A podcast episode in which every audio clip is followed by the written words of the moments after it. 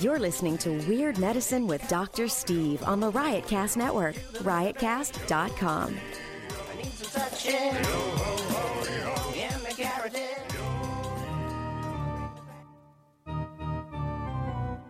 I've got diphtheria crushing my esophagus. I've got Ebola virus dripping from my nose. I've got the leprosy of the heart valve, exacerbating my incredible woes. I want to take my brain out and blast it with the wave, an ultrasonic echographic and a pulsating shave. I want a magic pill for all my ailments, the health equivalent of Citizen Kane. And if I don't get it now in a tablet, I think I'm doomed and I'll have to go insane. I want a requiem for my disease. So I'm paging Dr. Steve. Dr. Steve. It's Weird Medicine, the first and still only uncensored medical show in the history of broadcast radio. Now a podcast. I'm Dr. Steve with my little pal, Dr. Scott, the traditional Chinese medical practitioner who keeps the alternative medicine wackos at bay. Hello, Dr. Scott. Hey, Dr. Steve. And the undisputed king of all media radio, TV, it's the stage. Yeah, I'm talking about you, Cliff Andrews, everyone. Hello, Dr. Steve.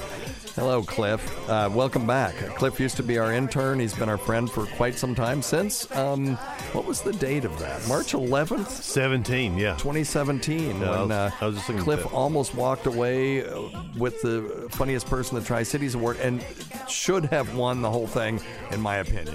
yeah, it is Still, what it is. it is just what it is. That's right. Well, we had one guy that padded the uh, padded the voting, and they cheated, and uh, you know, with the well, I'm not going to say that, but I think they may have voted a few more times than they were supposed to. Everyone was supposed to get four votes. I'm not so sure that that was adhered to completely. Anyway, he got ripped off, but but anyway, here we are. So without that, you, we wouldn't be sitting here with you today. Right. We really enjoy your company.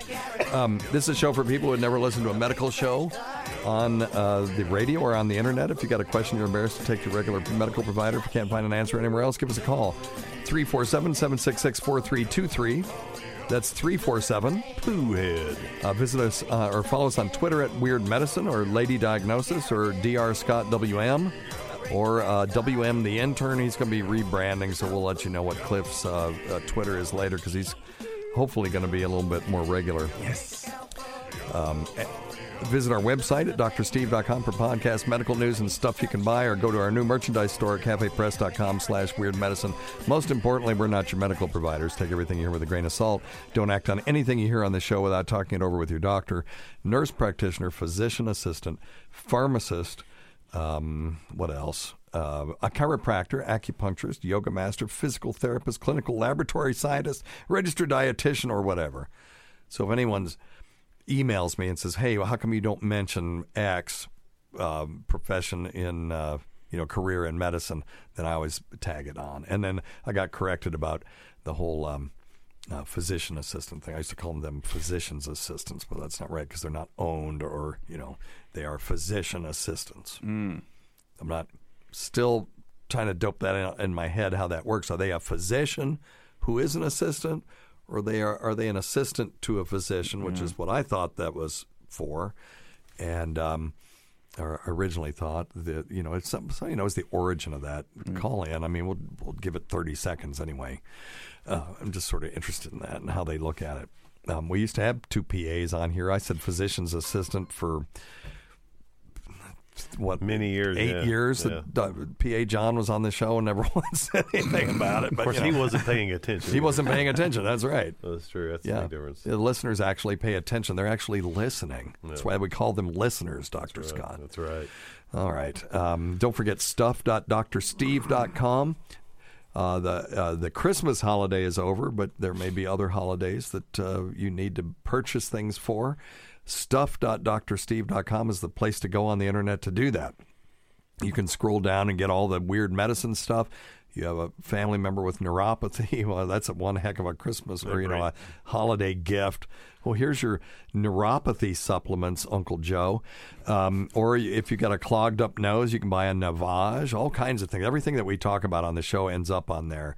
Uh, and then, or you can just click straight through to go to Amazon. And, you know, even if you don't want something that's off the website, if you will do that, that still helps to keep our network on the air. Uh, it helps significantly. So go to stuff.drsteve.com, tweakedaudio.com. So the, um, earbuds that you got in your uh, Hanukkah, uh, you know, day seven, um, I've already broken. Go to tweakedaudio.com and use offer code FLUID, and you get 33% off the best earbuds on the pro- on the market and the best customer service, bar none, anywhere in the world. And that's a Tennessee company. So uh, we like them. Uh, check out Dr. Scott's website at simplyherbals.net. Click, Cliff, you got anything that on online at this point that people should look at? I have a website that's in development, um, but uh, yeah, it's not quite there yet. Okay, if you're not ready to promote it yet, that's fine. We'll get it next time. If you want to lose weight with me, I am uh, uh, basically at my ideal body weight at this point. My BMI is below the overweight for the first time since I left college. Thank you, thank you. That's right. I'll give myself one of these. Uh oh. Bill, Uh-oh. give yourself a bill. and uh, one of these. There you go. Thank you. Hmm. Um, uh, go to noom.drsteve.com, which I attribute um, all of my success in weight loss to. Noom, N O O M, dot drsteve.com.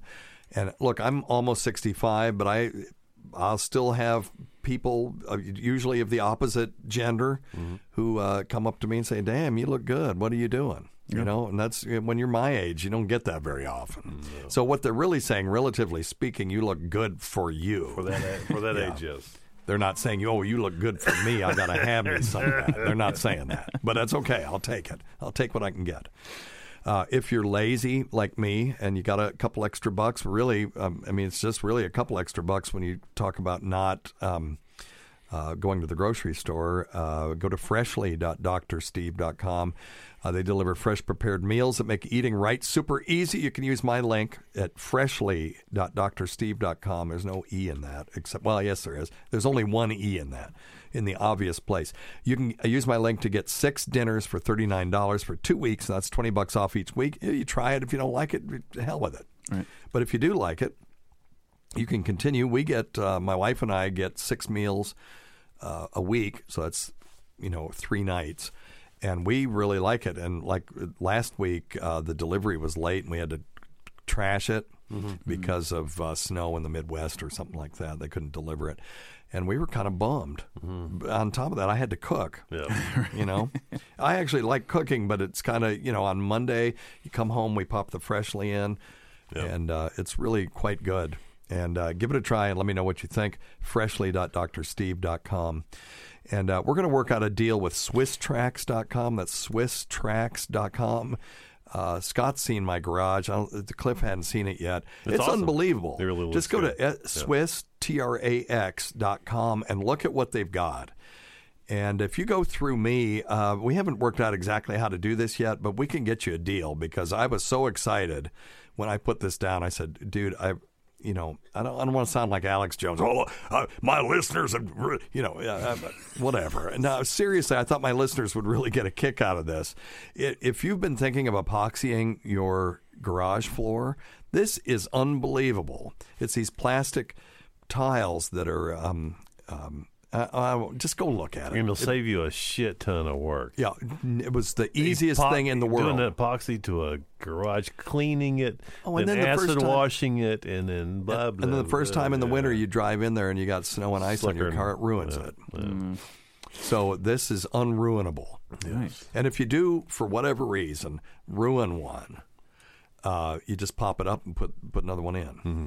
So they give you enough spares to do that. So yeah, it's cool. SwissTrax.com. Email me if you're interested in it. I'll refer you, and uh, uh, they'll. I think I think what they promised was 25 percent off. We'll see.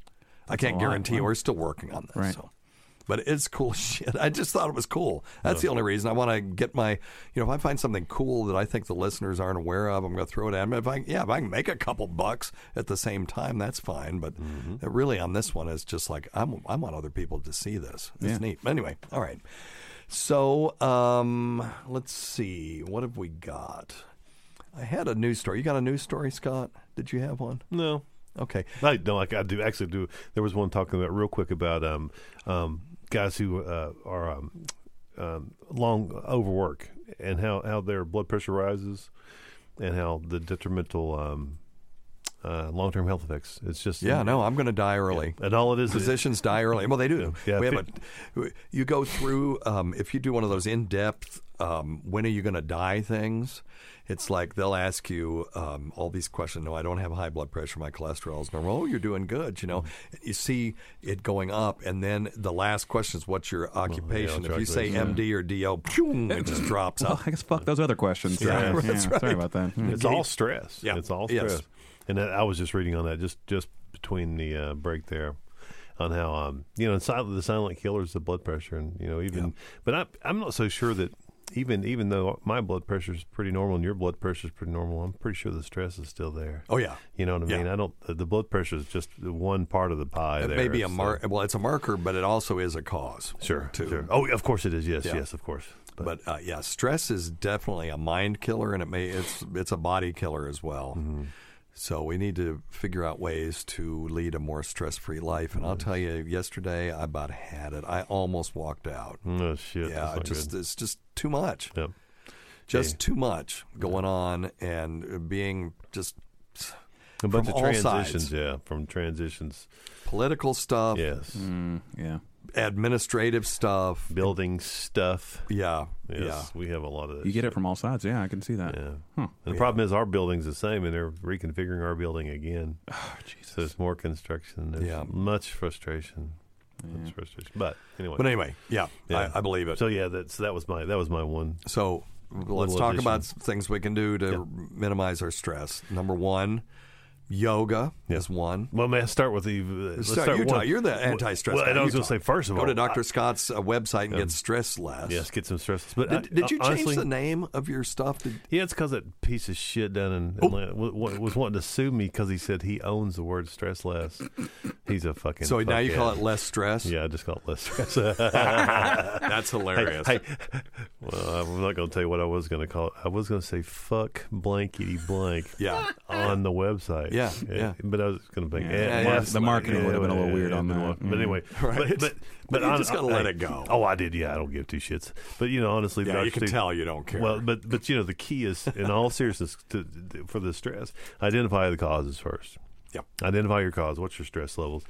If it's your job or your or your diet or your um, lifestyle or whatever it is, All of the above. Those, yeah, All of the above. and then start working on. it. I will tell you what I've done recently, since we have the new puppy, is I go I'll go walking every day, and that's made a huge difference. Yeah. I forgot how much I need to exercise some Yeah.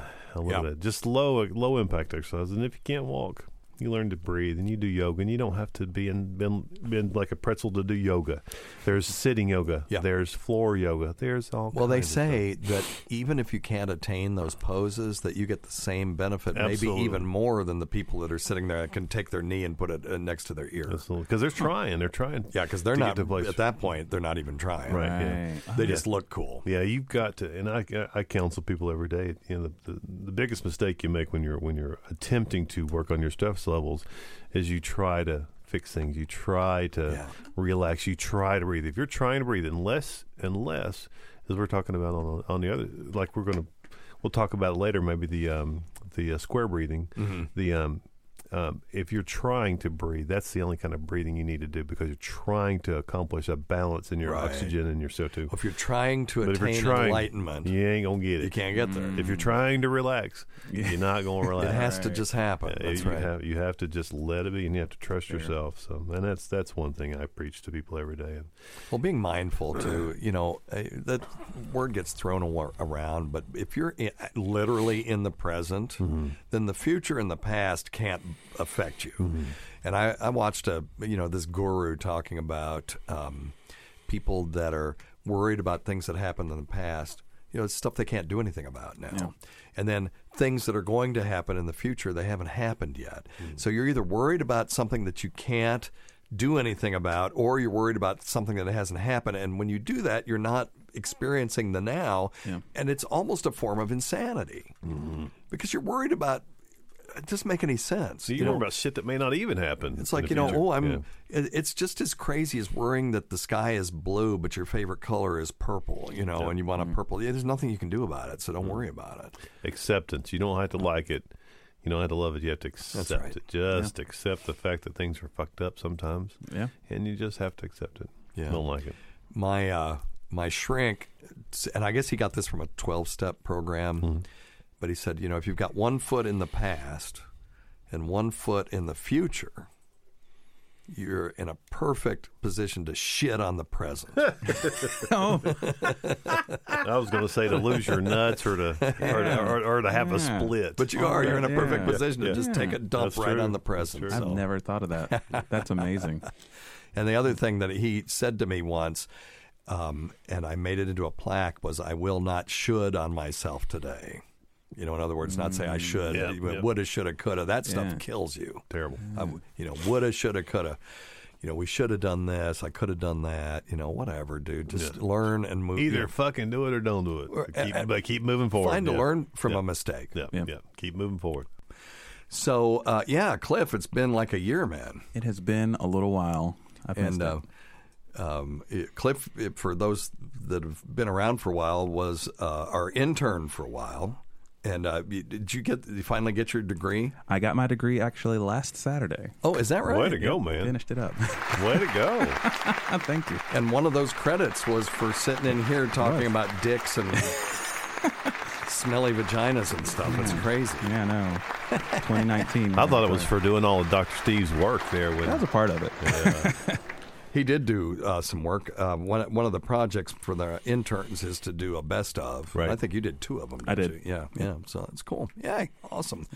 Yeah, that's uh, an opportunity to get on the air and uh, be, you know, the focus of attention in between the the bits on satellite radio, which is nothing to sneeze at, and then also I don't have to do a show that week, so it's a win-win for everybody, except maybe the listeners. right on. All right. Um, don't forget to check out uh, Dr. Scott's website at simplyherbals.net. That's simplyherballs.net. And uh, check us out at uh, drsteve.com and uh, listen to our podcast wherever podcasts are heard. And uh, Cliff, you, um, you still have um, Twitter, yes? I do. Um, I'm going to be doing some rebranding though. So uh, Are you going to change your name then so we won't talk about it? Yeah, now? yeah, Okay, that's fine. All right. So uh, I had a couple of medical stories for us to uh, go through today. And one of them is just absolutely horrific. So I'll do that one first. Uh, this is uh, from uh, India Today. A 59 year old man lost his testicles in the most excruciating manner possible after he contracted a rare form of salmonella during a Tunisian holiday. Well, no, that's not funny. She shouldn't be at that. Goodness. Uh, so, um, a type of food poisoning caused by an infection due to salmonella bacterium. This person was admitted to a local hospital due to severe pain in his testicles. When he returned to the United Kingdom, he fell so sick he could not eat properly for weeks. And to quote the person, uh, I, he says, I woke up at 5 a.m. with the most excruciating pain in my left testicle. I could barely move, and I was in tears from the agony. Uh, before his testicles exploded, David was admitted to a hospital again after he complained of immense pain. A way to give away this ending of this story. According to David, uh, his testicles grew so much he had to carry them around in his hands. I was in for 10 days and the pressure continued to grow. It got so big, I needed to carry it around in my hands. It was the size of a grapefruit. I can't even begin to explain the pain I was in. The temperature was off the scale. He also suffered diarrhea and puking. Wow, that's this is some some or some um, journalistic uh, uh, language. He suffered diarrhea and puking. However, he was later sent home by the doctors despite his critical condition. Oh, come on. Oh, well, there's your socialized health care for ye. Yep. Um, the, the doctor who attended to da- David uh, said that she'd never seen anything like it in her 20 year career. So send him home. but go home anyway. Yeah.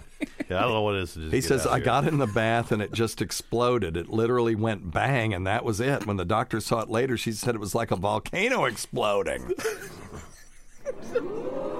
David added, Oh, wait, wait, uh, that's, that's the wrong music. Hang on just a second. Where is my. Oh, here we go.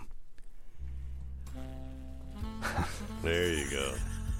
David added, It was leaking so much I had to get one of my grandchildren's nappies and put it around it to stop the flow. There was no embarrassment at that point as I just wanted the pain to go away. When it happened, I felt like a weight had literally been lifted from me, as I suppose it had. it was almost a relief that my testicles exploded. Sound, oh my God. sounds like a really intense orgasm. Yeah, really. you really yeah. wanna get off. Talk, talk about bust a nut. Well, oh. okay, all right. There it all is. right. That was all, that's what this was all for. That's what this was all for. Well, it should have been. If I if I was actually a funny person, I would have thought of that before just now. But Oh, anyway, that's why you are funny. yeah, there you go. Whatever. Thank you, my friend. You're the funny one. Um, so anyway, uh, they don't explain anything of how the t- salmonella got into his testicles. Uh, Scott, you may want to look and see if you can find uh, exploding testicle. Um, salmonella and see if there's something a little bit more in depth about this. Okay. I didn't. I try not to read these uh, too um, too in, up front. Uh, testicle. I mean, I'm just gonna put it into Because I mean, because salmonella, that's like you know from un- undercooked meat. Is that yeah, correct? that's right. I mean, it's you can get it from uh, chicken, particularly. Um, uh, that's why they recommend not rinsing chicken in the sink. You know, when you get it, don't rinse it. Just cook it because when you rinse it, it sprays salmonella everywhere. And they they did a, uh, a study. eh, it was a few years back that showed that almost all the poultry, raw poultry in this country has salmonella on its surface. Doesn't mean it's always going to cause illness right. but um, you know it's there. And so, let's talk a little bit about food safety.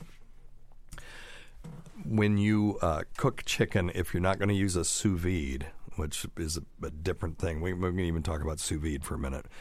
But uh, we always want to cook it to 160 degree uh, internal temperature.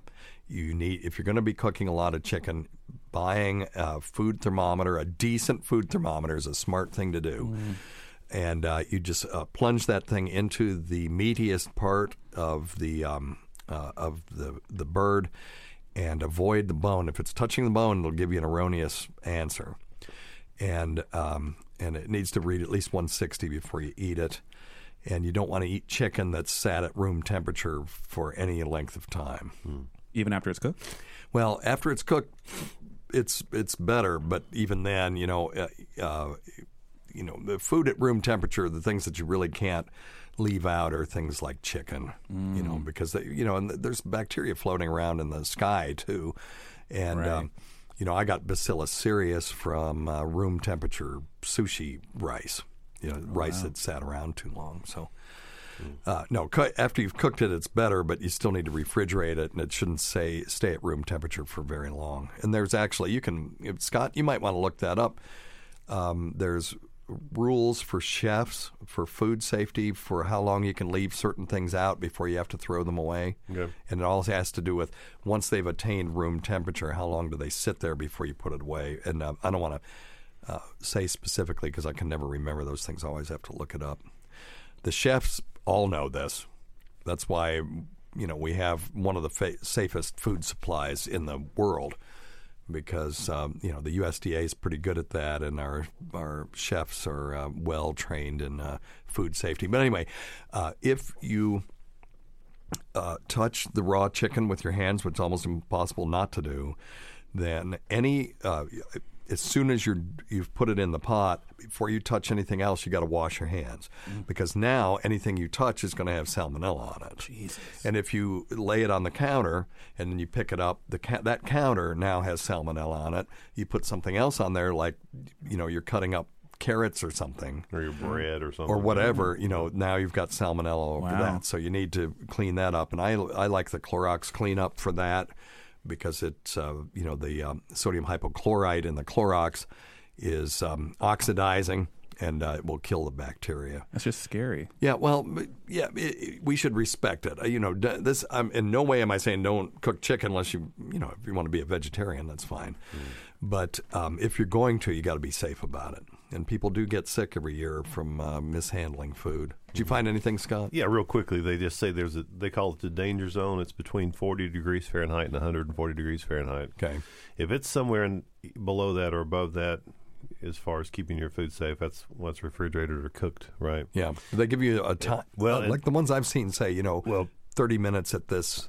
Well, that that doesn't this doesn't say it specifically, but it says if you're usually two hour. It's a two hour rule, but if it's 90 degrees or above, like if you're in a, a warm environment, like a, a hot summer day having Yeah, a cookout or a so kitchen. they said less, yeah, less than an hour. So no, oh. no, no greater than an hour. Okay, yeah, I'm looking at this that says you can safely leave cooked chicken out at room temperature for two hours, or one hour if the temperature is above 90. That, I'm, I guess I'm looking at the same website.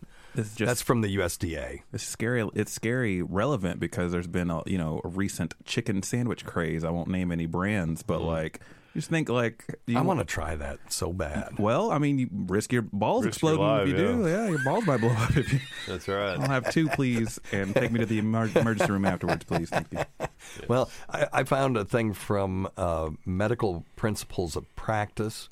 This is a journal uh, to, uh, from 20, 2006, and they reported a relatively uncommon presentation of epididymo-orchitis, which is what this guy had. So let's break it down. He had orchitis. He had an infection of the testicles. That's what that's called. So if you get mumps when you are um, uh, an adult male, you'll get parotiditis, which is enlargement and inflammation of the parotid gland, which is the you know the glands on the side. That's why they get those big giant cheeks. And they will also get orchitis or inflammation of the uh, testicles. And it does the same thing; they'll swell up. So anytime you see an inflamed, swollen testicle, we will call that orchitis and uh, epididymo orchitis, that's just the full te- testicle, including the epididymis, which uh, I'm sure everybody that's listened to this show for any period of time knows the epididymis is that fleshy kind of f- bunch of microtubules on the upper backside of the testicle when you're examining your testicles uh, that uh, where sperm matures after it's created by the testes.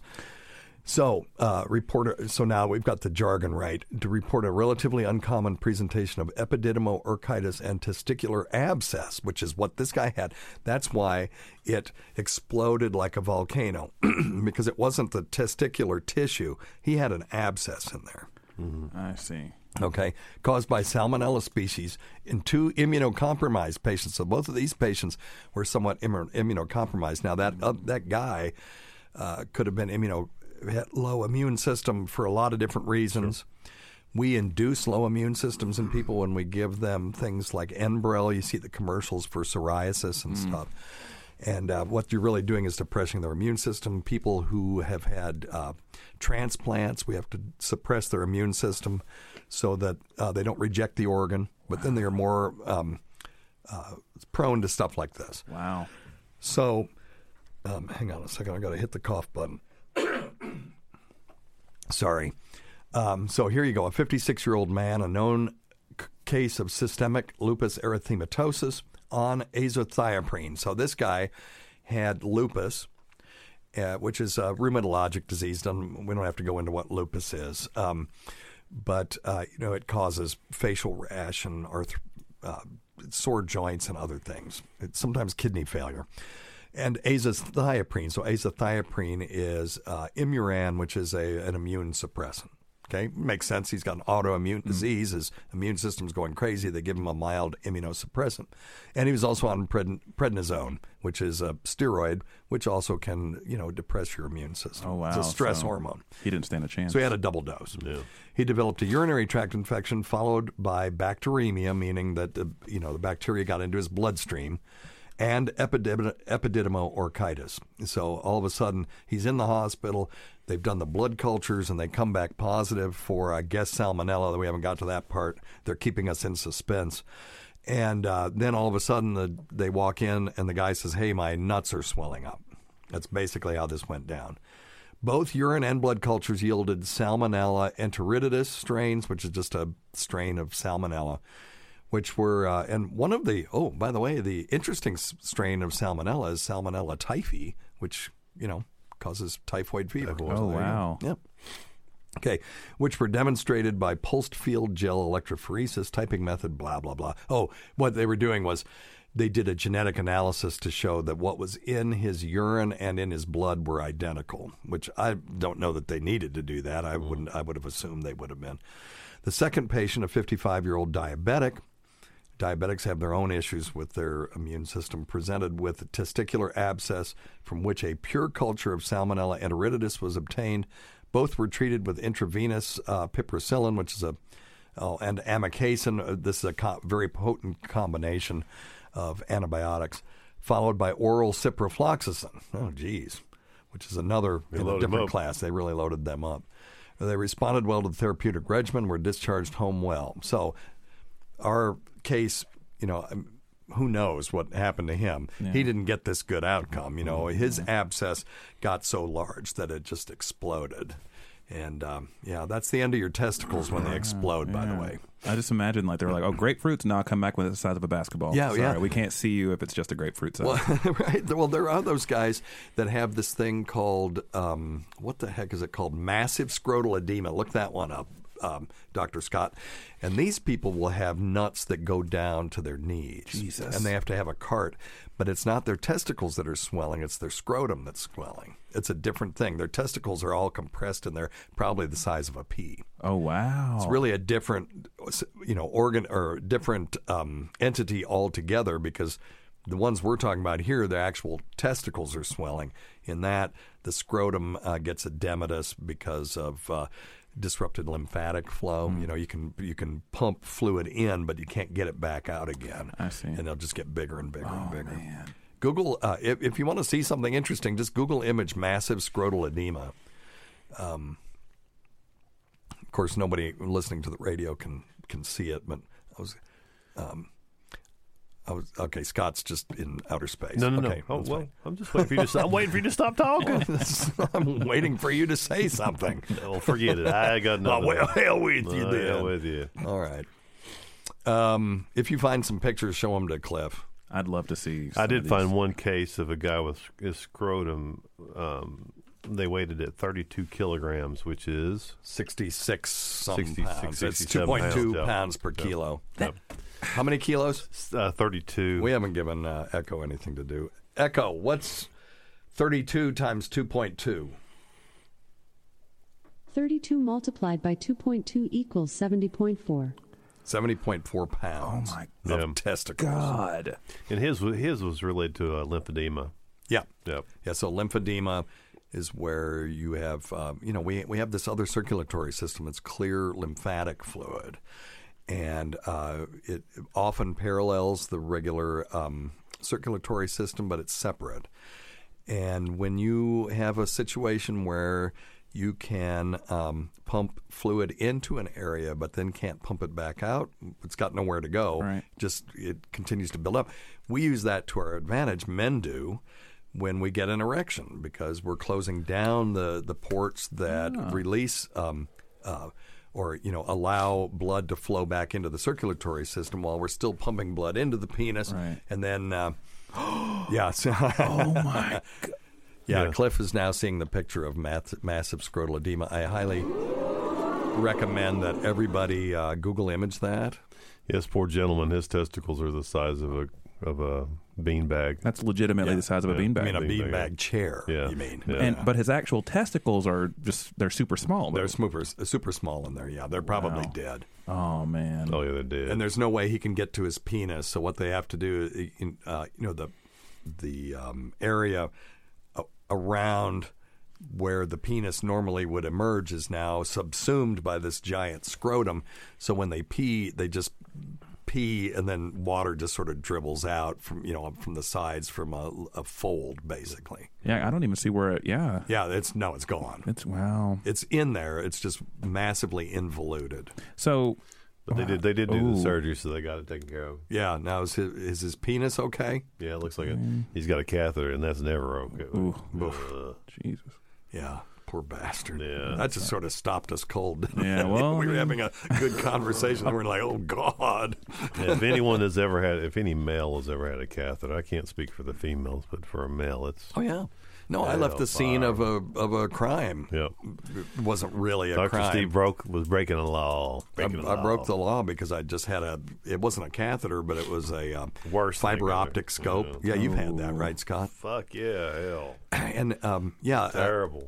So I had uh, blood in my semen. It's called hematospermia, and it only happened one time. But you want to just make, you know, my rule is if you see blood coming from an orifice it's not supposed to come from, you need to get it checked out at least once. Yeah. and then you can blow it off after that. And uh, so these uh, urologists have this fiber optic scope, it's this long, thin, shiny black tube with that they can look in one end, and you know it's got the fiber optics, so they can image inside things. And uh, they go, "Oh no, it's fine. We'll we'll put this anesthetic gel on."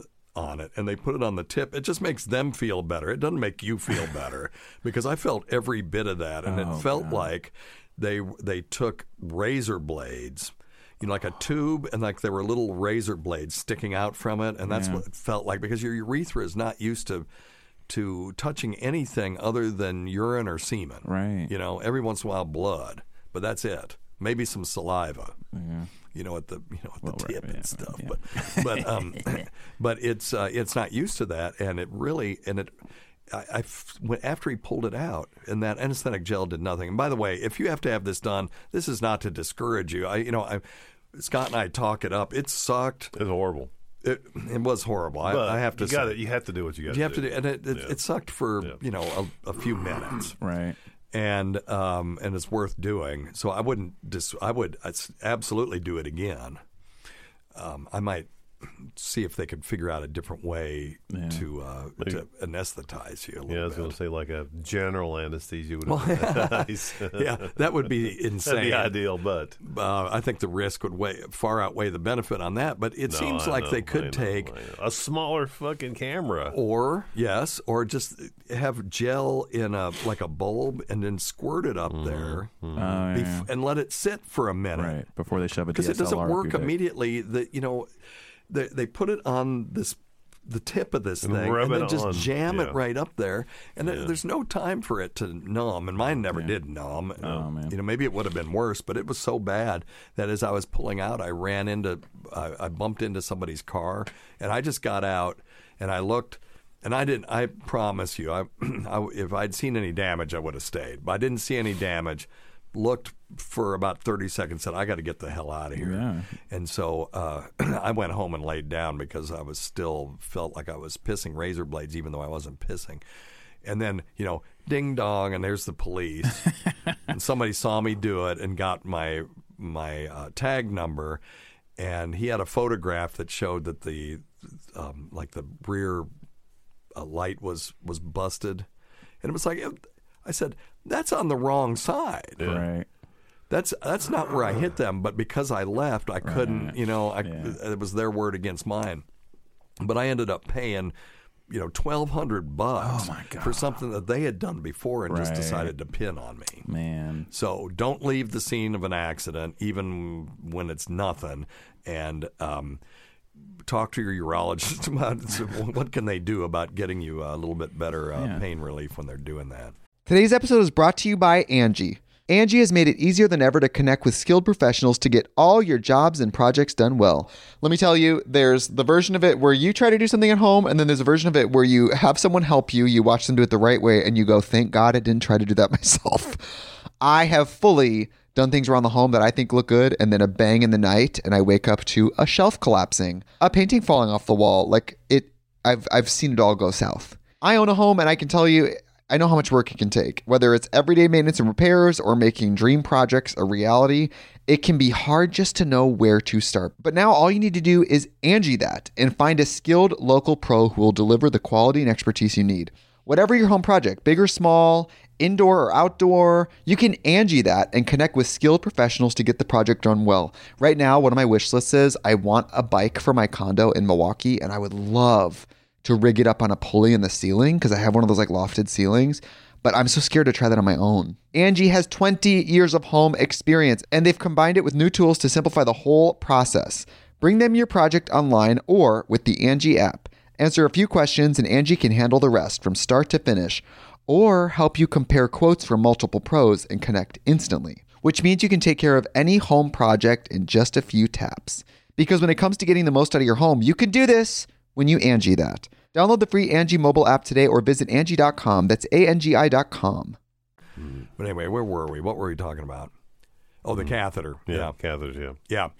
So, um, yeah. But anyway, the guy looked, the guy looked appeared intact. So yeah. post surgical. Yeah, catheter good, does yeah. suck. It Yeah. does suck. All right. Now, Cliff, you've been you've had an issue recently. I have, yes. Let's Uh, talk about that. This is our Christmas show, so we might as well talk about exploding testicles and uh, and whatever Cliff's got on his mind. Well, you know, and I and I'm not sure if it can be described as PTSD, but you know, uh, you know, you mentioned before, you know, I've Let done, us do the diagnosis. Right, right. Like, well, you know, in previous years, you know, I've you know done comedy. I've been very social. I've gone out, and, you know, done you know done the thing, whatever Yeah, it was. But sure. in the last, I'd say Yeah, you uh, opened for uh, Vic Henley, yeah, and that was a which I- was awesome, by the way. he was that was a great that was a great time. That was a really good time. But um, and you know, and honestly, I haven't even done stand up, and since then, I have not done a single. I've not gotten on stage, and it, I think this problem has contributed to that. But I think I had gotten so consumed with like you know the news, and there was like a lot of mass shootings and stuff, and I realized that Well, you were working at a news station when at this time, right? Or am I wrong about that? Did I- Um, well, I was working in, I was doing news related things uh, because I was working on campus at their news station, and then I went Oh, okay. over to an actual news station as well. So, Okay. kind of, So you were immersed in it. Exactly, I was immersed, and I realized that I was afraid to leave my house. Like I was afraid to go out in public. Like I posted on my Facebook recently that I have not been inside a Walmart since September. Mm-hmm. And and that's the longest I've ever gone. And I I realized that I was terrified to go inside of you know stores that mm-hmm. had a lot of people. And I was like, man, I've not even gone downtown to to have a drink. I mean, it's fine. I was drinking a lot, but like, yeah. you know, I, I don't do anything anymore. And mm-hmm. so it's just been this crazy thing where I've almost been afraid of my own shadow. no, dude. No. I totally went through this. Yeah. I've talked about it on the show, so I'm not just going me too. So, but and it was crippling when I had it. So I'll tell you my story, Okay. and then um, I, I'm I'm actually over it. So you will get over this if you. But there's a specific technique that you have to use. Uh, what you're getting is incipient agoraphobia. Okay, and uh, this is how it happens. People will. Um, I'll talk about it in general, and I'll talk about my case. People will. Um, uh, and, and this is just sort of a sort of a blanket description of agoraphobia. Uh, someone will start having maybe a panic attack when they're um, when they go to you know the post office. So they just don't go to the post office anymore. That's no big deal. So you know, I'm not going to the post office every time I go in there. I get a panic attack. Then, of course, that doesn't make the syndrome go away. So now it happens when they go to the grocery store. So they don't go to the grocery store anymore. And then it happens when they're driving on the highway. So they don't drive on the highway anymore. And their world starts to contract until their whole world is, um, so- in the worst cases, just in their bedroom because they can't even leave their bedroom. Um, this is a very severe form of uh, a panic disorder. I had it. I'll tell you my what happened to me. I was happy-go-lucky. Just you know, uh, I, I used to walk around New Orleans in the worst parts of the city at four in the morning, drunk off my. Never even think about it. You know, Yeah. and uh, nev- never had a problem. And so, you know, I felt like I was invincible. And uh, I was in my apartment and in uh, Chapel Hill, and my wife's sister was over, and we heard a noise on the back porch. And I always left my back porch door window open, you know, just um, air conditioning was expensive. I was poor. And so I left the, the door open and we heard something on the back. And she said, Is the dog out there? And I said, I don't know. I'll go look. And I go out and there's this guy on my black back porch, right? Ah. Now, he didn't have a gun, he didn't have anything. He was just standing there. And I didn't find out till later we had a peeping tom in the in the neighborhood, and it was him. But at the time, I didn't know who he was or why he was there. It just surprised me because I was expecting to see a dog, and I see a dude standing Right. there, and I was just like, yeah, "Hey, what's up?" And he just went, "Yeah, man," like that, and just you know, no, like, oh, you know, not, none of that, just total calm. Uh, yeah, man. And then he just kind of turned around and real slowly walked away. And I don't know what it was about that, but it punctured that balloon uh, of, you know, that illusion of safety that I had. Yeah. Um, and I started getting panicky. I was everywhere, you know, and I, I, I got to where if I went out, I was going to have horrible anxiety. I had to go to the emergency room a couple of times because I literally thought I was dying. What I was doing was hyperventilating. I didn't realize it. And uh, I, and we'll talk about those symptoms too. And um, uh, I was getting ready to go to medical school. I'm like, I'm not going to be able to go to school. You know, I had gotten in at that point, Yeah. and that probably contributed to this as well a little bit. You know, just the the, the life change that was coming. And I, when I'd walk down the street, if there was a crowd of people, I would say, I'm walking. I know murderers and people like that have walked right where I'm walking. And I wanted to scream at everybody around me. You all are fooling yourselves if you think you're safe. You know, there's murderers all around us. Yeah. And uh, you guys are just going about your business. What's wrong with you? You know, it's, of course, I was the one who had the problem. And um, uh, so uh, I, I got I went to counseling and that helped a little bit. But what really helped me the most was not ever and I don't know where I had the strength to do this because so many people can't pull this off. But I just, you know, maybe it was just necessity because I was working. I had to go to work. Yeah. And uh, there wasn't any other option. And I had to uh, go to school and all that stuff. And um, I just never allowed it to keep me from doing stuff. I still went to the movies, even though I was intensely uncomfortable. I forced myself to go. I forced myself to hang out with friends. And I'll tell you where I got cured. And this is, and it sounds like you're, uh, you know, agoraphobia is similar to mine in that, you know, you don't like being in a room with a bunch of people. And um, so I was at the North Carolina State Fair and I went there because they. Uh, I was working at the TV station, I think, at the time, or no, I, I don't know why, but I knew that they had five days worth of fireworks they had to shoot off because it had rained for the last four days, and this was the last night of the state fair in 1980, 81, 82, something like that. And uh, so they had, and I liked fireworks more than I was worried about my anxiety. And again, I was really trying to force myself to just confront it all the time so that I knew my body would, I figured my body would f- eventually learn it wasn't going to kill me because that's what it is. Sure. You know. Uh, so um, at the end of the fireworks thing, which was awesome, by the way, the finale, you know, where they shoot off everything, went on for like 10, 15 minutes, and it was incredible. It was just, the sky was just lit up. It was a really awesome uh, uh, display, and so my adrenaline was already up anyway. Uh, just from that, as we're walking out, there's 10,000, maybe more people trying to get out of one door in the fence, right?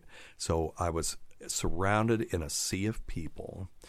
I couldn't see anything but people. There were people in front of me, behind me, and I was just, you know, shoulder to shoulder. We're all just trying to work toward that that uh, door. And my wife at the time looked at me and said, "Are you okay?" And I went, "You know, I, I gotta to be now. I gotta be." Yeah. And at that moment, it was like I either have to get better or I have to die right now. Mm-hmm. And you know, my brain decided it was going to get better. And you know, from that day forward, I still had some anxiety. For a long time, I didn't like walking in front of an open window or a window that didn't have a shade on it. Yeah. That freaked me out. Part of it was finding out this guy was a peeping tom, but Right. you know, still that uh, that um, shell or that illusion of safety, you know, it had been stripped away. But that was it. Uh, You know, it it got so much better. I never had another panic attack again. I still had anxiety from time to time, and I'm still a weirdo. You know, Uh, there I could tell some stories about stuff that gets on my mind that. I got to do something to resolve it, or it drives me crazy. Like if I think somebody's mad at me, and they never are. They just didn't text me back. Right, yeah. And I'm like, oh God, are they mad? What did I do? And I start mad. That kind of. I still have that. That I can live with. But that crushing anxiety and the agoraphobia, I couldn't live with, and it, it eventually went away. So, ch- continuing to challenge it is really the is the key. Okay. If you allow it to to win, it will win. But if you don't allow it to win, it will lose eventually. But it takes time, and it might take you one of those sort of trigger events like Yeah. that. You know. Okay. But anyway, Well, thank you. That's uh, that's very. Yeah, I would agree that that is basically ex- uh, exactly what I'm going through. yeah, yeah, yeah, yeah. okay. Yeah, I've got a couple of articles for you. Uh, there's one in U.S. News calling "Putting Agoraphobia Behind You," and you don't have full blown agoraphobia, but it- it's you know you've got a subset of it, Yeah. And um, and you don't want it to become full blown. That's no, the key. that is the Yeah. key because Yeah. those are the they're, they're, Ide- they're so identify damaged. it. Yeah, identify and start working. Just through knowing what it yeah. is. Yeah. Yeah. It helps a lot just having a name for it. Now, I- I'll give you a technique because so many people out there suffer from anxiety, and we've done this before called square breathing. Mm-hmm. You may have even been here before before this happened, but you just didn't pay attention to this. Now it's a little more relevant. Now it's relevant. Right now, it's- So one of the things that causes the symptoms of um, these panic syndromes is the heart pounding, the tingling around the mouth, the tingling of the hands, the feeling faint, and that's all caused by hyperventilation. But you go, well, I'm not breathing fast. And uh, what my doctor at the time told me was you don't have to breathe fast by your definition. You just have to breathe faster than your body is needing you to to keep your carbon dioxide level where it's supposed to be.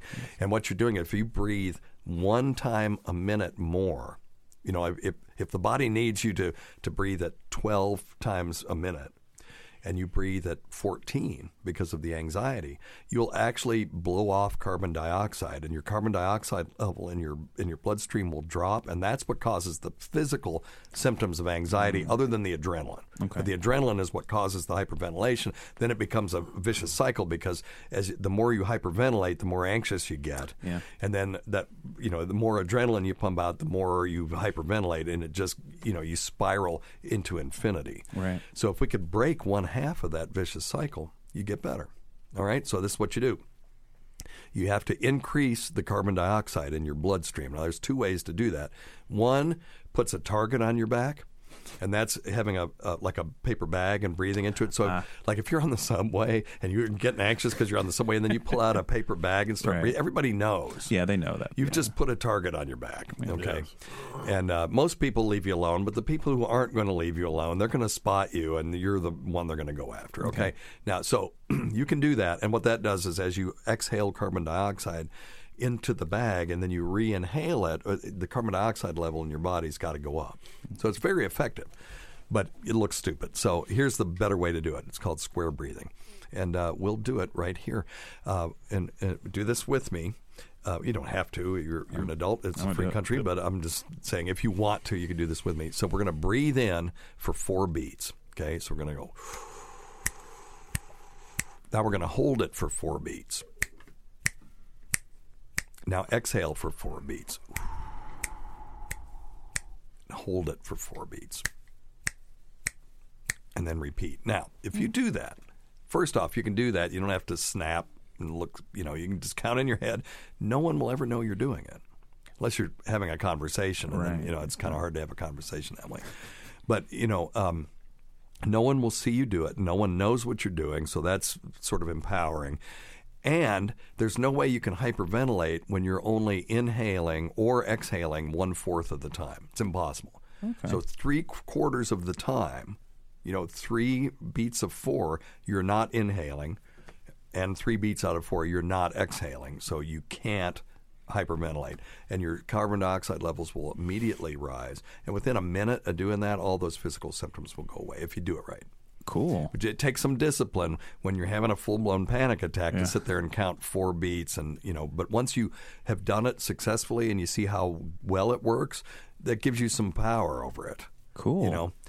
And uh, but try that next time, and then uh, I'll send you some articles too. Thank you. Thank you so yeah, I hope This you get is- better because anytime someone calls in and they've got this, I really empathize with them because it was horrendous for me. The other thing that made me feel better was there was a medication called Combid. Could you look that up and see what was in that? It's no longer on the market. C O M B I D. Sure. Uh, Dr. Scott.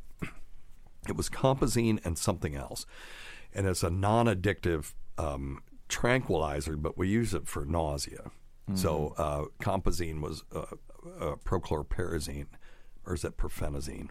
No, it's prochlorperazine. Um, and then Phenergan is promethazine. Okay, yeah, all right. So prochlorperazine was um, um, originally designed as an antipsychotic. But the good thing about them is, unlike Valium, and so, see that's the problem. People get on Xanax; it works great. Yeah. But you, you you develop tolerance to it more and more and more, and you get ha- habituated to it, so that it's hard to get off of it. The good thing about this Combid stuff at the time, and they gave it to me because I one of my symptoms was just horrendous nausea on top of everything else.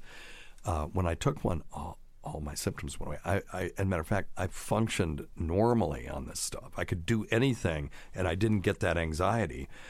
And I only took a few doses of it, but that's really all it took because just knowing that I could feel normal again helped with my recovery.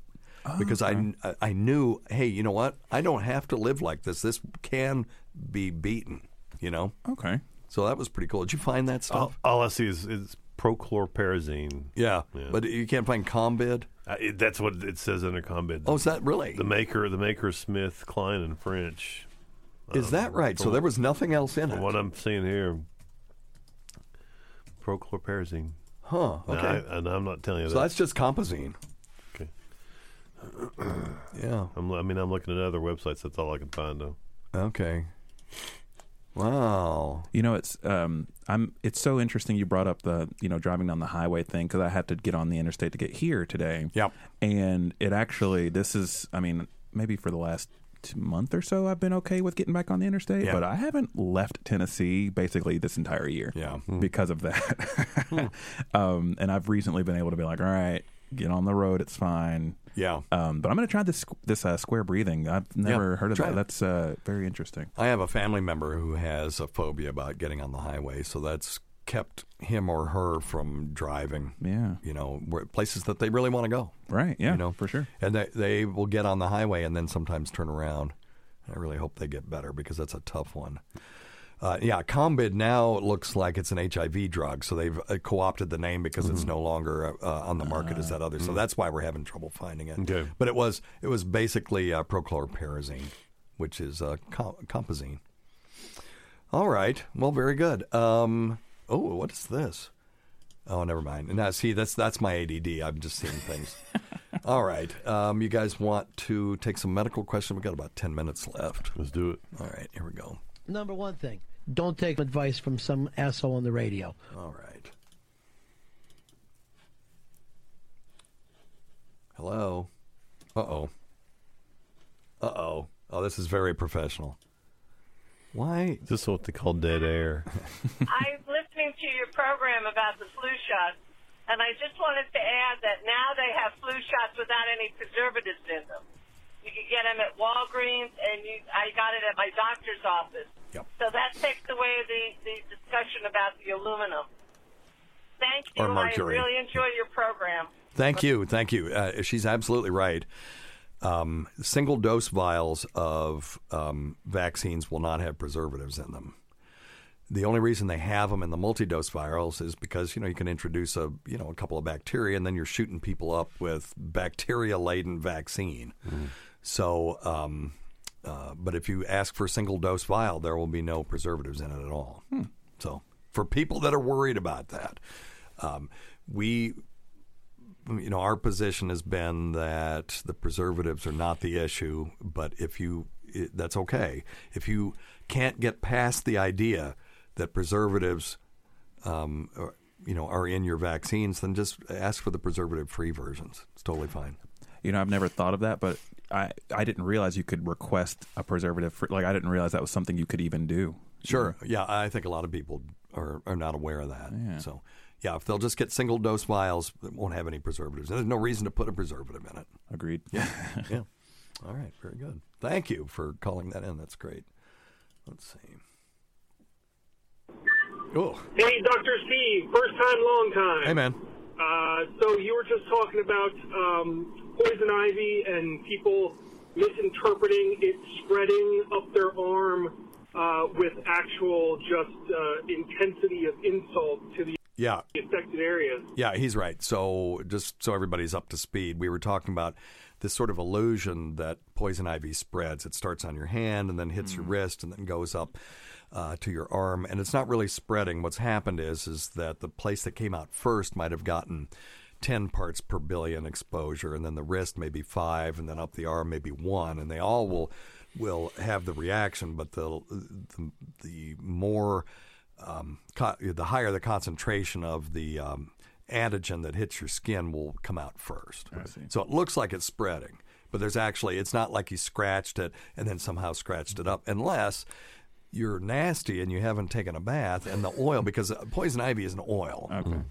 And um, if it's still on your skin and you've never washed that area after three days when the poison ivy comes out, and then you scratch it, yes, you could spread the, the oil around. The oil. Okay. And it can stay on clothes pretty indefinitely, so you got to wash them. And dogs. Yep, and dogs. Yeah. And it can actually, people say, well, I just walk by it and I get poison ivy. They're not lying, actually.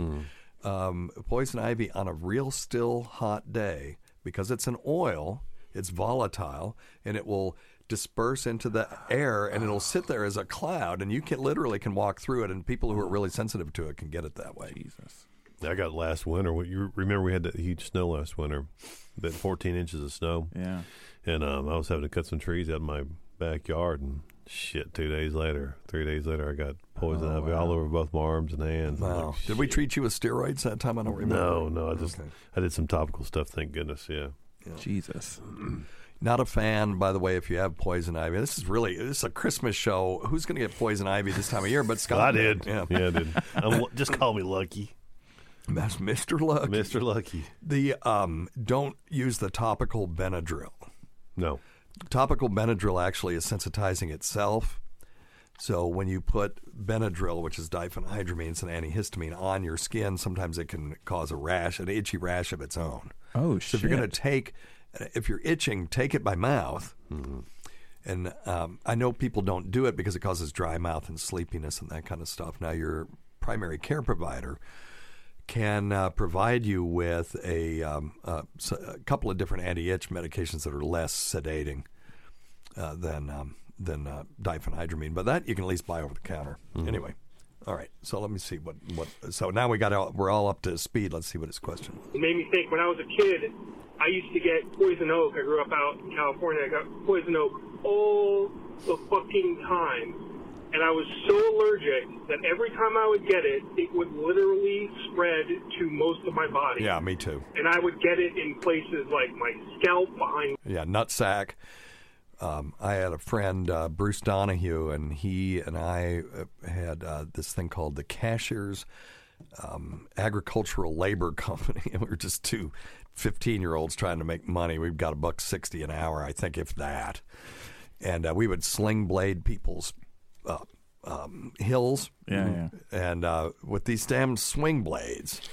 And you know now you'd use a machine to do it, but we'd get out there with these damn sling blades, and you would sling that stuff all over you. We would have poison ivy everywhere. Shit.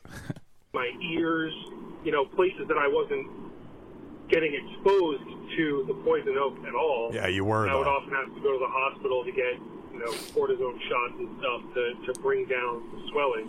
So what the fuck? Was I just, you know, bathing in poison oak Yep. or rolling around in it to Yep. get it all over the place? Well, I don't know that you were rolling around in it, but um, well, how? I guess he really didn't say how he got his exposure, but um, i- again, it's a volatile gas, or can become. It's a it's a volatile oil that can become a gas, and it can go anywhere where this you know those molecules can go. So And you damn sure don't want to burn it. no. No, it's uh, stable in heat too. So when you burn it, it's a problem. You don't want to wipe your ass with it if you're out in the woods. Learn to identify it. Yep. So it makes a really pretty flower, though. I had one that uh, a vine of poison ivy that was going up a tree in my yard, and it was so huge the the um, the st- stem, whatever, uh, was you know probably an inch and a half across. Oh wow. And when it got up to the top, it made this real big, sort of fleshy looking flower. I'd never seen anything like it. I had no idea poison ivy flowered. Anyway, I didn't either. but yeah, that's what you were doing. dude. Or was it legitimately spreading Nope. like uh, you said it didn't do? well, if I said it didn't do it, then that can't be it. All right, let's see here. So yeah, we had um, another uh, news story about plant-based diets, and I, I want to just I, we did this call once before, but it's good to just talk about this every once in a while. I mean, I get a- mad at everything. Well, Huh? Scott's got an Hey, update. got a quick question for you. I'm not sure exactly if this is right or not, but I went to go see my diabetes doctor, my endocrinologist, and she was smart enough to ask me, not tell me or demand that I do something, but she asked me if I would consider going on a more plant-based diet. And so for the last four or five days, I've been trying that, just trying to stay away from bread and everything else. But holy shit, am I just mad? Huh. That- I mean, I get mad at everything real easy. Is that normal, and will that subside? Or I think, you know, the anger comes probably. Well, first, I want to know how you're implementing a plant based diet. If you feel like you're depriving yourself of stuff, that causes stress and anxiety, and that could cause some anger. Uh, you need to be on a balanced plant based diet. You don't need to be missing things. You know, your body before was probably used to these big spikes of, of um, carbohydrates that because he said he took out bread too. That's part of it. Didn't he say that? Yes, he did. That's yeah, part of yeah. a plant-based diet. You Yep. can have some bread. Well, unless she's concerned about his carbohydrates or his gluten. Well, that's a different thing. You know, if you want to put him on a low carb yeah, diet or gluten sensitive diet or something. so- Yeah, well, you, yeah, there's gluten-free bread, and you can have potatoes and stuff like that. I mean, potatoes are a plant. Just you don't want to eat. You know, it, it's bad. They say kids in in the United States now are eating more vegetables than ever before, but it's potatoes. You know, it's French fries, mm-hmm. and that's not. So that's more plant-based stuff, but it's not necessarily. Uh, you know the best thing for you, but anyway, you found something about this because I'm a big fan of the Beyond Meat. I found it in our grocery store finally in the meat Oh. department, and it it's in a pack looks just like hamburger. And so I made um, what the I, you know I made something out of it. Oh, spaghetti sauce or something. Uh, no, hell no, that's not right. I made meatballs. I used my regular meatball recipe, and I made it with the Beyond Meat meat, and it even looks. It looks like it. Yeah. They got the texture absolutely right. The flavor is mostly there. Yep. And you know, if I made a burger out of it, I could probably tell with these, uh, with the Beyond Meat. Mm-hmm. But the second that you're putting thyme and basil and garlic and all that stuff into, you know, you cannot tell that it's not meat. No, and I, I, do the same one. I made some sliders the other day with it. They made like a vegan, um, gluten free slider with those Beyond um, Beyond Beyond Meat burgers, and I also use their sausages too, which I love. I make like Oh, a, an that- Italian sausage the, with it. The Oh, sausage is basically Italian sausage. Yeah. So uh, we bought it. They're um, fabulous. It's you know beyond sausage they call Yep. it, and they when you look at them, you don't know if they're brats or what they are. Yeah. But they're basically Italian sausage. Mm-hmm. And the second we tasted that, I was like, oh, I know exactly what to do with this. So I cut them up into slices and then um, sautéed them. That's what I did. You know, tossed them with some garlic and butter, or just olive oil if you if you want to go full vegan. and some black, uh, some crushed peppers. Yes, crushed yeah, peppers. in there, absolutely. And then uh, throw it in some marinara and put that over, uh, you know, uh, pasta. Or I put it over um, that lentil pasta. Have you had that? mm-hmm.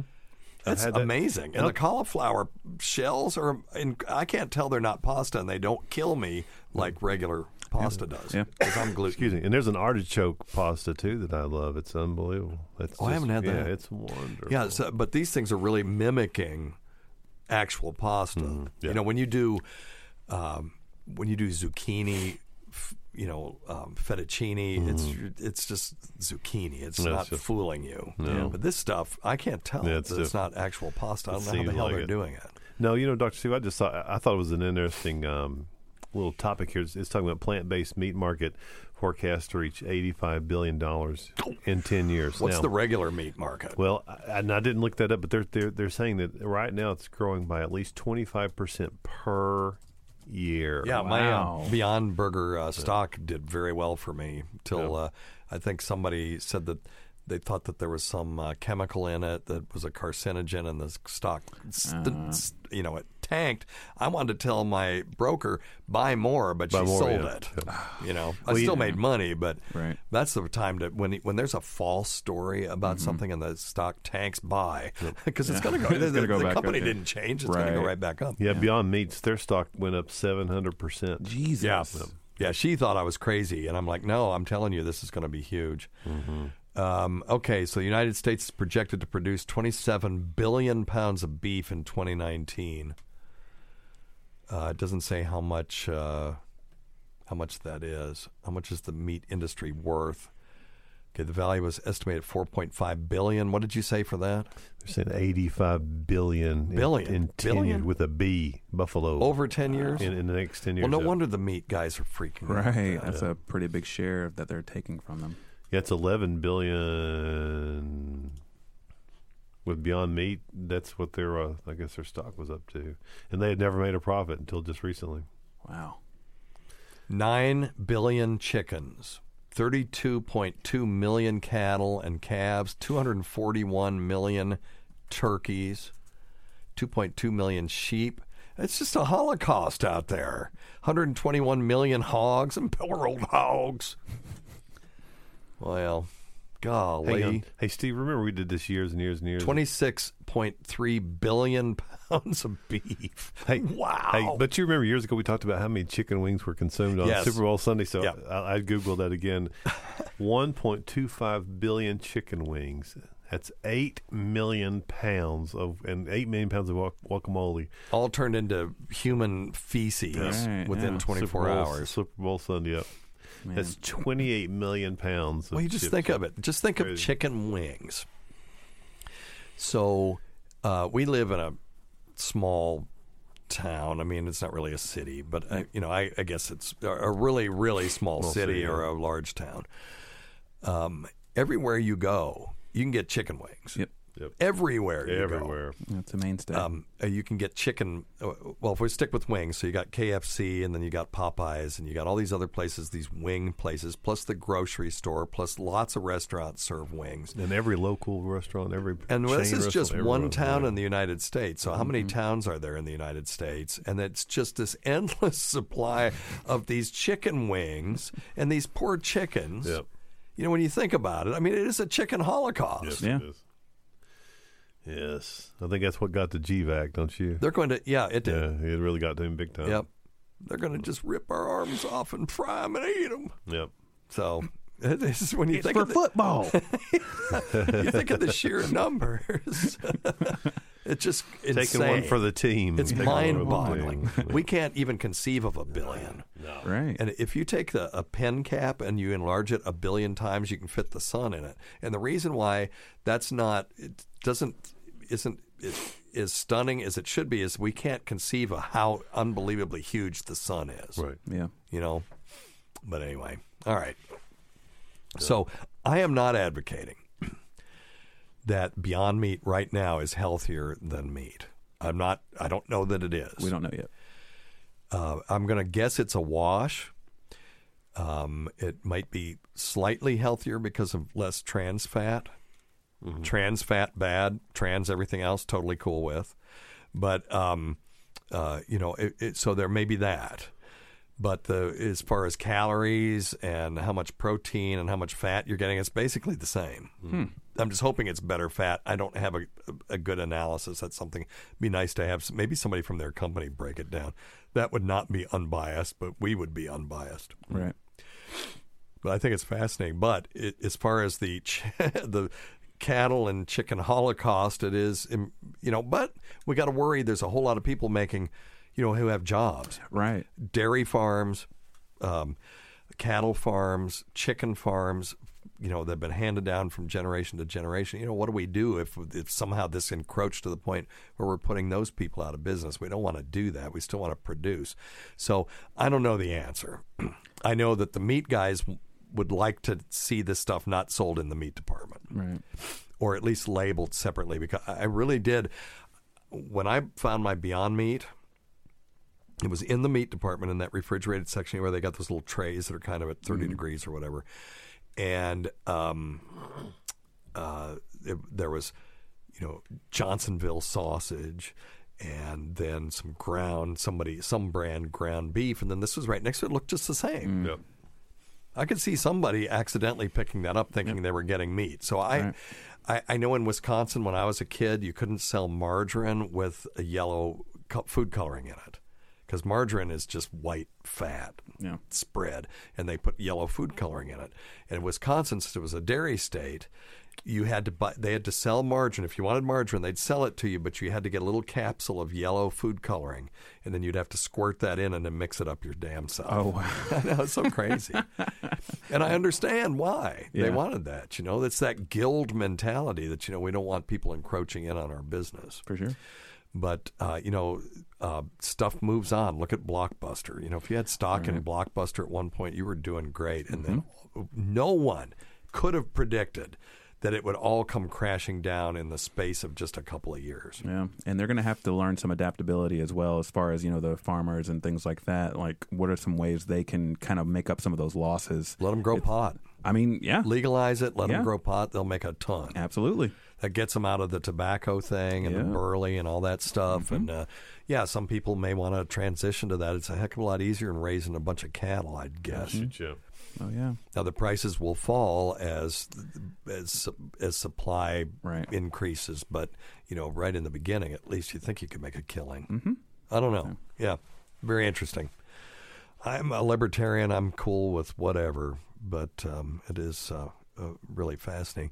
Uh, Dr. Scott and I are going to work up a song for um, next time. This actually is our Christmas show, but we might have a Christmas song next time. Oh, yeah. which will come right around the first of the year, still in the holiday. Close The- enough. Still counts. yeah, till January 6th, which is 12th day, is still the Christmas holiday. And uh, what we're going to do is we're going to rework a song, and I'm going to play it for you today. But my friend Murray and I um, worked this song out about 20 years ago. Now I can't find it. Where the hell is it? I just had it. Um, did I close? I am a I am an idiot. Um, we worked this out and it was basically part of sort of like a radio play about this guy who um, wanted to be a, um, a country music star, and so he rents this crummy studio in like the um, you know back room of an AM radio studio, and we did these things. and They were purposely bad.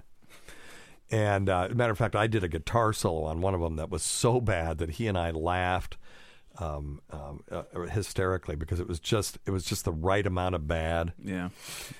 And uh, if you are interested in this kind of thing, what go on YouTube and Google uh, Lester Roadhog Moran and the Cadillac Cowboys, uh, Johnny Mack Brown High School, live at the Johnny Mack Brown High School, and that's where Big Joe's intro comes from. This is from the Statler Brothers. This thing. We're Missing contains mature contents that uh, may be offended to some listeners. Let me what did do wrong then? It, you know, your all's house is like an oven. It actually takes some skill to play that bad.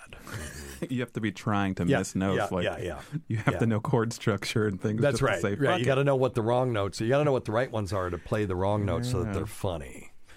But anyway, um, so here's that song. This is my friend um, Murray Reams, who was one of the greatest percussionists I've ever met. He toured with Crack House. He toured with Don Preston all over the world, and uh, the guy was um, was and is an incredible percussionist, and um, just one of the funniest and most talented people I ever met.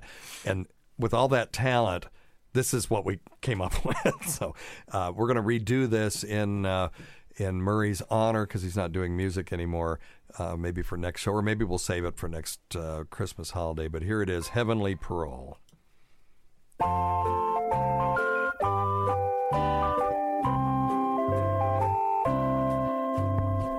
Well, Lord, you know it's hard to tell when the life of a man takes a downward turn.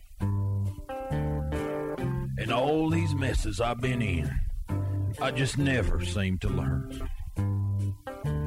I freely admit that I've made mistakes. Some things I couldn't help. And Lord, what I was going through was nothing less than hell. Now, Lord, I know that I'm prone to drink and other enemies of the soul. And I know that's why I ended up in this God-forsaken hole. But when I lost my job and my wife got sick, Lord, what else could I do? I could take a whole lot, but I couldn't stand there and watch my children with no shoes. So I got me my gun and I took me a ride down to the convenience mart.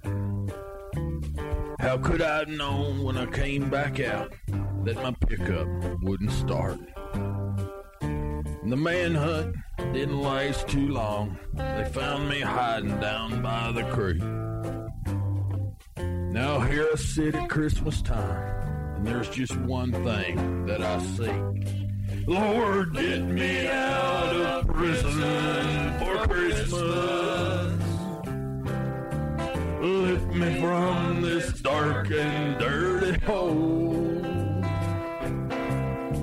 Let me see my dying wife and my starving kids. Place me on your heavenly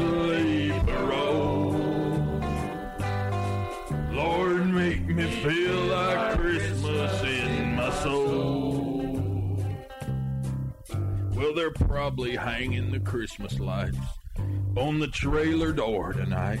And they're probably baking cookies and singing Silent Night. And their mama paints up her pale face and tries to stand up strong and tell them, though their daddy loved them, that what he did was wrong.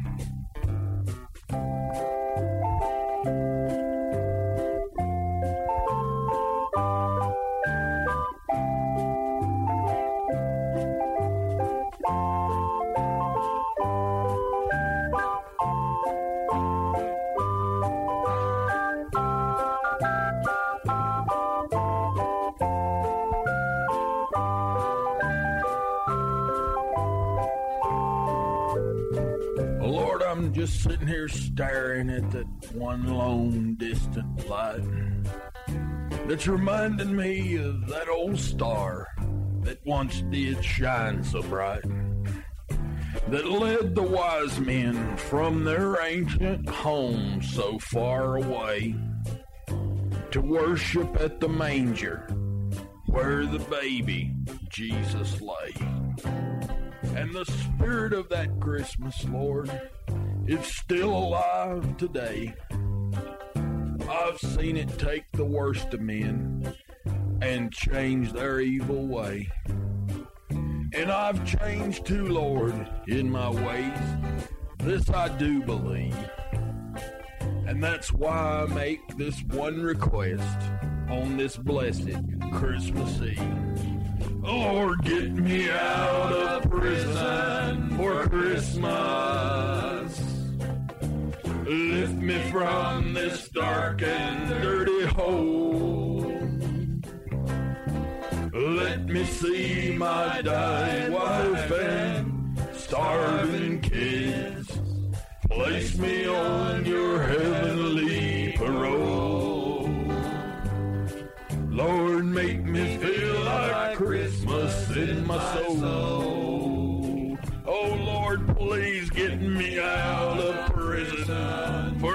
Christmas.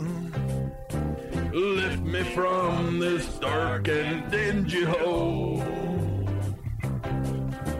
Let me see my dying wife and my starving kids. Place me on your heavenly parole. Oh Lord, make me feel like Christmas in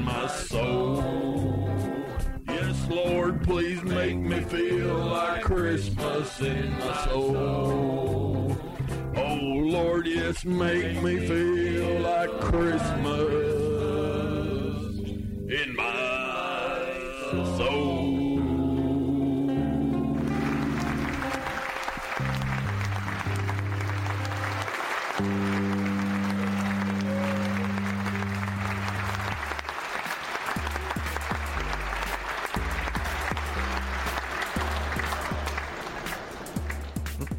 right, gentlemen. Thank you. Happy holidays. Happy, Happy holidays. Merry Happy Christmas. holidays. Happy Kwanzaa. Happy Boxing Day. Happy, let's say Hanukkah already. Ha- happy Festivus. Festivus for the rest of us. There you go. Anyway, it's great hanging with you. And Cliff, welcome back, man. Thank you. I hope So we glad get to to do back. this more. Yes. Um, we can't forget Rob Sprance, Bob Kelly, Greg Hughes, Anthony Cumia, Jim Norton, Travis Teff, Lewis Johnson, Paul Charsky, Eric Nagel, Roland Campos, Sam Roberts, Pat Duffy, Dennis Falcone, Ron Bennington, and Fez Whatley, whose early support of this show has never gone unappreciated. Listen to our SiriusXM show on the Faction Talk channel, SiriusXM channel 103. Saturdays at 8 p.m. Eastern, Sunday at 5 p.m. Eastern, on demand, and other times at Jim McClure's pleasure. Many thanks go to our listeners whose voicemail and topic ideas make this job very easy. Go to our website, drsteve.com, for schedules and podcasts and other crap. Until next time, check your stupid nuts for lumps, quit smoking, get off your asses, and get some exercise. We'll see you in one week for the next edition of Weird Medicine.